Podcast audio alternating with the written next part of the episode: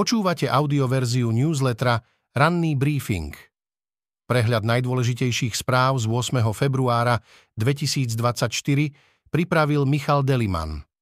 Tento text načítal syntetický hlas, z tohto dôvodu môže mať menšie nedostatky. Z domova.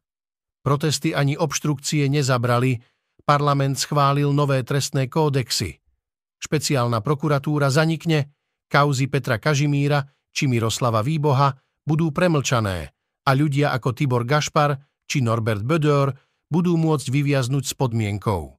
Parlament 78 hlasmi schválil rozsiahlu novelu trestných kódexov, proti ktorej od decembra pravidelne protestovali 10 tisíce ľudí.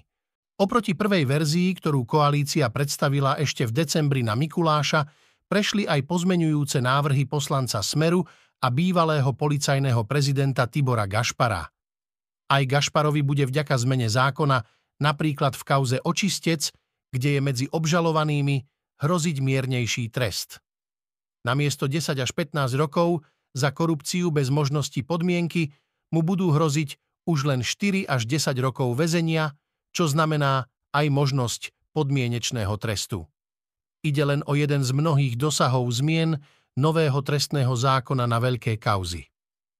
Napriek schváleniu novely však ešte nejde o definitívny výsledok. Očakáva sa veto prezidentky Zuzany Čaputovej, ktorá tiež, rovnako ako opozícia, ohlásila aj podanie na ústavný súd, ak vládna väčšina jej veto prelomí. Znížili premlčaciu dobu za znásilnenie.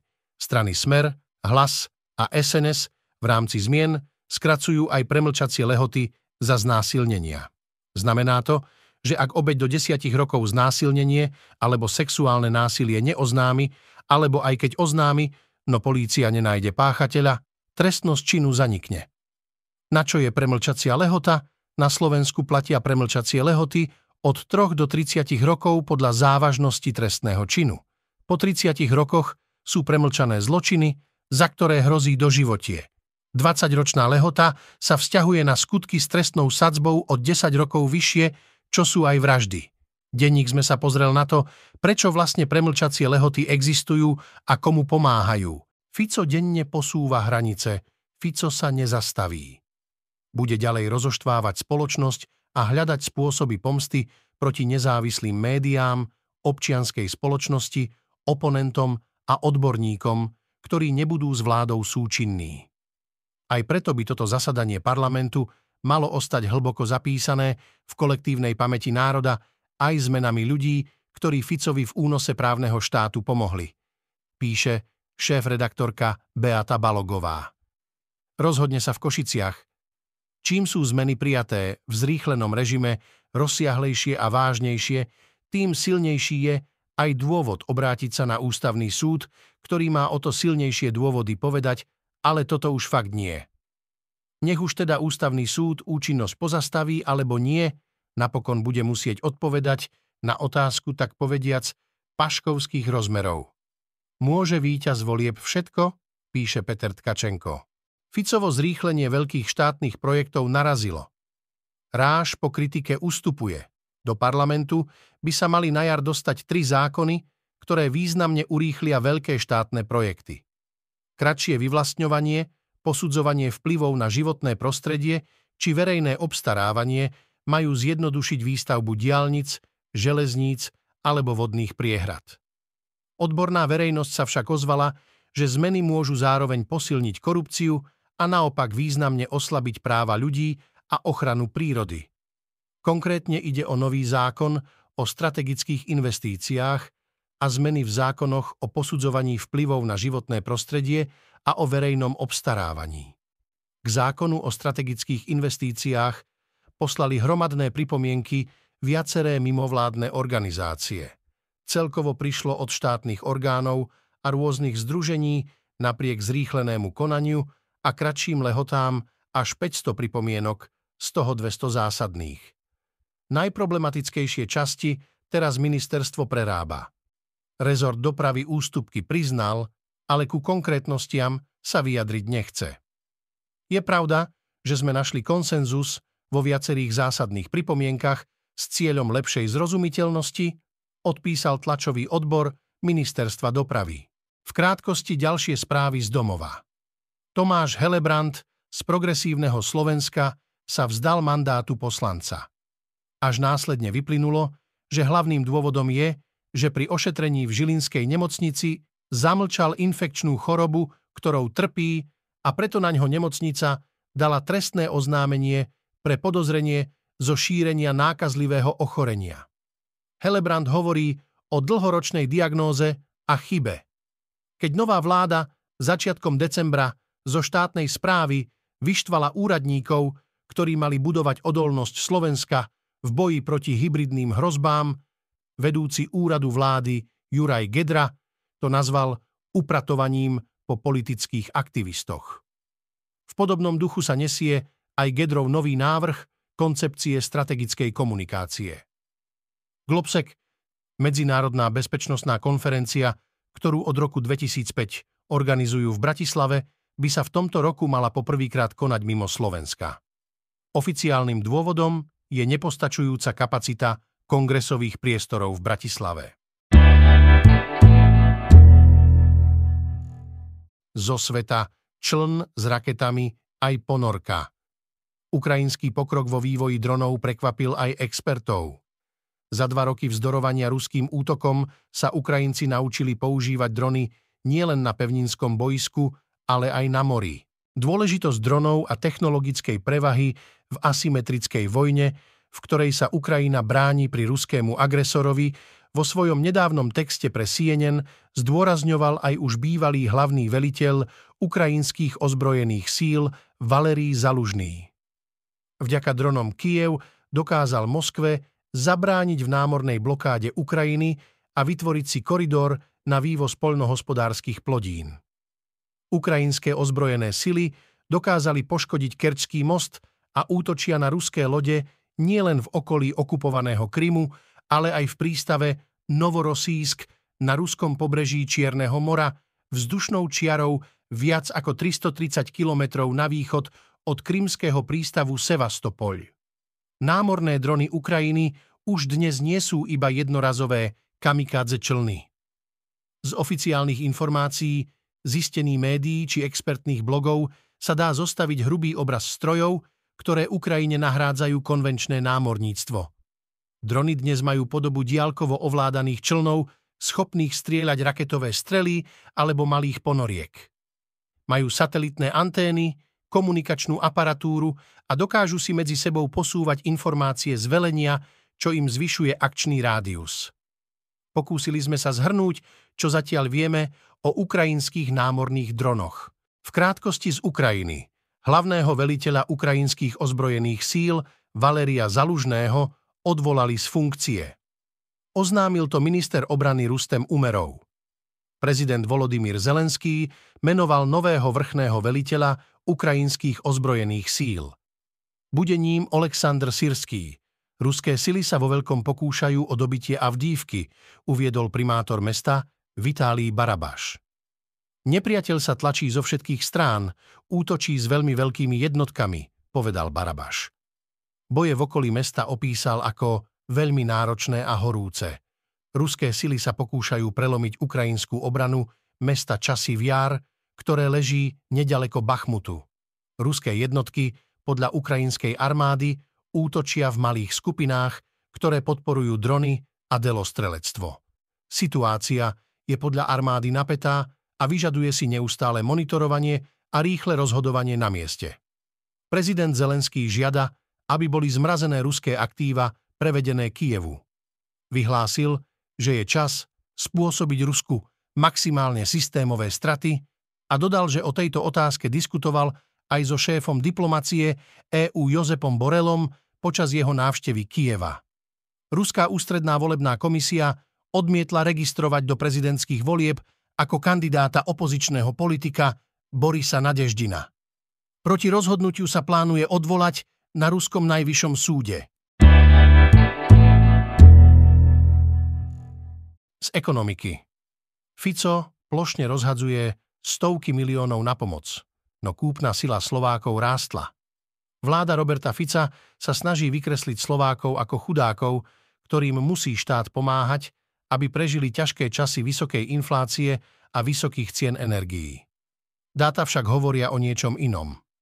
Inflácia už klesá z dvojciférnych na jednociferné čísla a ceny plynu a elektriny na trhoch tiež padajú. Navyše pre domácnosti ceny elektriny vláda zastropovala a bude ich naďalej dotovať. Najnovšie ekonómovia z Rady pre rozpočtovú zodpovednosť zistili, že slovenské rodiny sa nemali počas uplynulých dvoch rokov až tak zle, ako to vykreslovali politici, ktorí si pri získavaní voličov radi pomáhajú záchrannými balíčkami. Celková kúpna sila slovenských rodín v rokoch 2022 a 2023 napriek inflačnému šoku vzrástla. Vysoká inflácia síce dramaticky zvýšila ich výdavky, zároveň však rýchlo rástli nielen mzdy, ale aj dôchodkové a sociálne dávky, upozornila rada v blogu, ktorý odkazuje na jej vlaňajšiu štúdiu. Kúpna sila sa vypočíta ako rozdiel medzi rastom čistých príjmov celej rodiny a rastom ich výdavkov na rovnaký kôž tovarov a služieb. V krátkosti ďalšie správy z ekonomiky. Index zostavil rebríček sietí čerpačiek podľa aktuálneho počtu prevádzok. Vychádzali sme z oficiálne dostupných údajov a informácií poskytnutých firmami. Zisťovali sme tiež to, odkiaľ siete odoberajú palivá, ktoré predávajú motoristom. Sieť čerpacích staníc GAS má 31 prevádzok, čo ju zaraďuje do slovenskej top desiatky. V poslednom období okolo prevádzkovateľa siete prebehol kolotoč zmien – ktorý vyvrcholil prechodom pod nového oficiálneho majiteľa. Ten pôvodný za sebou zanechal daňové dlhy za 8 miliónov eur. Kritická situácia slovenských železníc sa netýka už len katastrofálneho stavu koľají. Pre nedostatok zamestnancov hrozí, že železničná doprava na západnom Slovensku bude v najbližších dňoch výrazne meškať. V západoslovenskom regióne aktuálne chýba takmer 500 zamestnancov. Zo športu. Odkiaľ prišiel? Kde sa vzal? Divil sa Remsi. Glosár oslávil víťazstvo Kotrmelcom. Keď mu masér v Michalovciach pred dvoma týždňami oznamoval, že je v nominácii slovenskej reprezentácie na dva prípravné zápasy proti Nemecku, začudovane sa na neho pozeral. O čom to ten chlap hovorí? Vladimír Glosár ešte chvíľu váhal, či si z neho neuťahujú. Až keď mu po tréningu zavolal reprezentačný tréner brankárov Jan Lašák a potvrdil novinku, uveril a potešil sa. Pozitívne emócie ním lomcovali aj po premiére v reprezentačnom drese. Dobrým výkonom prispel k výhre 5-2. 25-ročný brankár odchytal v kariére iba 9 zápasov v najvyššej súťaži, všetky v aktuálnej sezóne a pendluje medzi Michalovcami a Trebišovom, kde chytá zápasy v EŠHL. Popravde som sa tak sústredil, že si zápas ani poriadne nepamätám. Asi si budem musieť pustiť záznam, aby som to precítil. Sústredil som sa na seba, na výkon, aby som pomohol chlapcom, vravel glosár, ktorý po zápase oslavoval víťazstvo s fanúšikmi a na lade predviedol aj kotrmelec. Na výkon brankára Vladimíra Glosára sa pýtali aj v pozápasovom hodnotení na joj šport trénera Craiga Remsiho. Priznám sa, ani neviem, kde sa vzal a odkiaľ prišiel, ale bol naozaj dobrý. Dodal svojimi zákrokmi mužstvu sebavedomie. Vravel Kanaďan. Z kultúry Stanislav Štepka Už som premýšľal nad tým, čo bude s našim divadlom, keď tu mňa nebude. Stanislav Štepka je presný ako hodinky. Stretli sme sa v jeho druhom domove v Radošínskom naivnom divadle. V šatni má veľa spomienkových predmetov, medzi nimi bábku s jeho podobou či fotografiu s Janom Verichom a ukazuje aj obraz, ktorý mu namaľovala jeho diváčka alebo fotokoláž k 60 divadla. Oslávilo ju minulý rok a najmä vďaka Štepkovmu zanieteniu sa z Radošinského dedinského divadielka stal celoslovenský fenomén. Publikum si rýchlo získali aj po presťahovaní do Bratislavy. Veľký úspech mali na vysokoškolských internátoch, kde hrali napríklad legendárneho Jánošíka. Na čierno. Slov koncertu trvalo schvaľovanie hry 10 rokov. Po nežnej revolúcii sa ho mnohí pýtali, o čom budú písať a hrať, keď už sa môže písať a hrať o všetkom. Práve teraz sa to začína, hovoril im. Do roku 1989 tu bol možno iba jediný hlavný nepriateľ, teraz ich pribudnú tucty. S mafiánmi a im podobnými dobrodruhmi sa tu zrazu vynorilo až do týchto dní príliš veľa tém a mne sa zazdalo, že mám málo času, aby som sa s divadlom dostal aspoň k niektorým. Stanislav Štepka nedá na svojich divákov dopustiť a len výnimočne sa stalo, že na niektoré hry boli ohlasy slabšie, ako očakával. Radošinci si pritom získali fanúšikov aj z radou osobností slovenského a českého divadla. Vrátane Jiřího Suchého, s ktorým sa Štepka spriatelil a označil ho aj za svojho učiteľa. V krátkosti ďalšie správy z kultúry. Činohra Slovenského národného divadla uviedla inscenáciu hry Ježiš z Montrealu podľa filmu Denisa Arkanda. V réžii Jána Luterána vzniklo vizuálne veľkolepé dielo, ktoré má potenciál osloviť a ľahko provokovať široké publikum. Málo kedy sa slovenský seriál začína rovno posteľovou scénou. Pri novinke televízie Markíza sa to však stalo. Prekvapí to, ale v kontexte jej ústrednej témy to nie je od veci. Ide o zradu. A o neveru, nakrútil ho režisér Braňo Mišík. A podobne ako zrada aj on vychádzal zo zahraničnej predlohy. Pre znalcov Mariana Vargu obsahuje kniha veľa informácií, s ktorými sa už stretli, ale nie je na škodu mať ich zozbierané na jednom mieste. A pre fanúšikov hudby, ktorí Vargu poznajú len okrajovo, by mohol byť titul Nebo. Peklo? Raj? Povinným čítaním. Dnes očakávame, pokračuje schôdza parlamentu. Transparency International Slovensko a nadácia. Zastavme korupciu budú informovať o rizikách novely o ochrane oznamovateľov proti spoločenskej činnosti. Fond na podporu umenia dá stanovisko k tlačovej konferencii Ministerstva kultúry. Kontroverzný americký televízny moderátor Tucker Carlson zverejní rozhovor s ruským prezidentom Vladimírom Putinom. Dnes v histórii 9. februára 1964 absolvovala skupina The Beatles prvé živé televízne vysielanie v USA. Chrobáci vystúpili v Ed Sullivan Show a pozrelo si ich takmer 74 miliónov divákov. Počúvali ste audioverziu ranného briefingu denníka SME.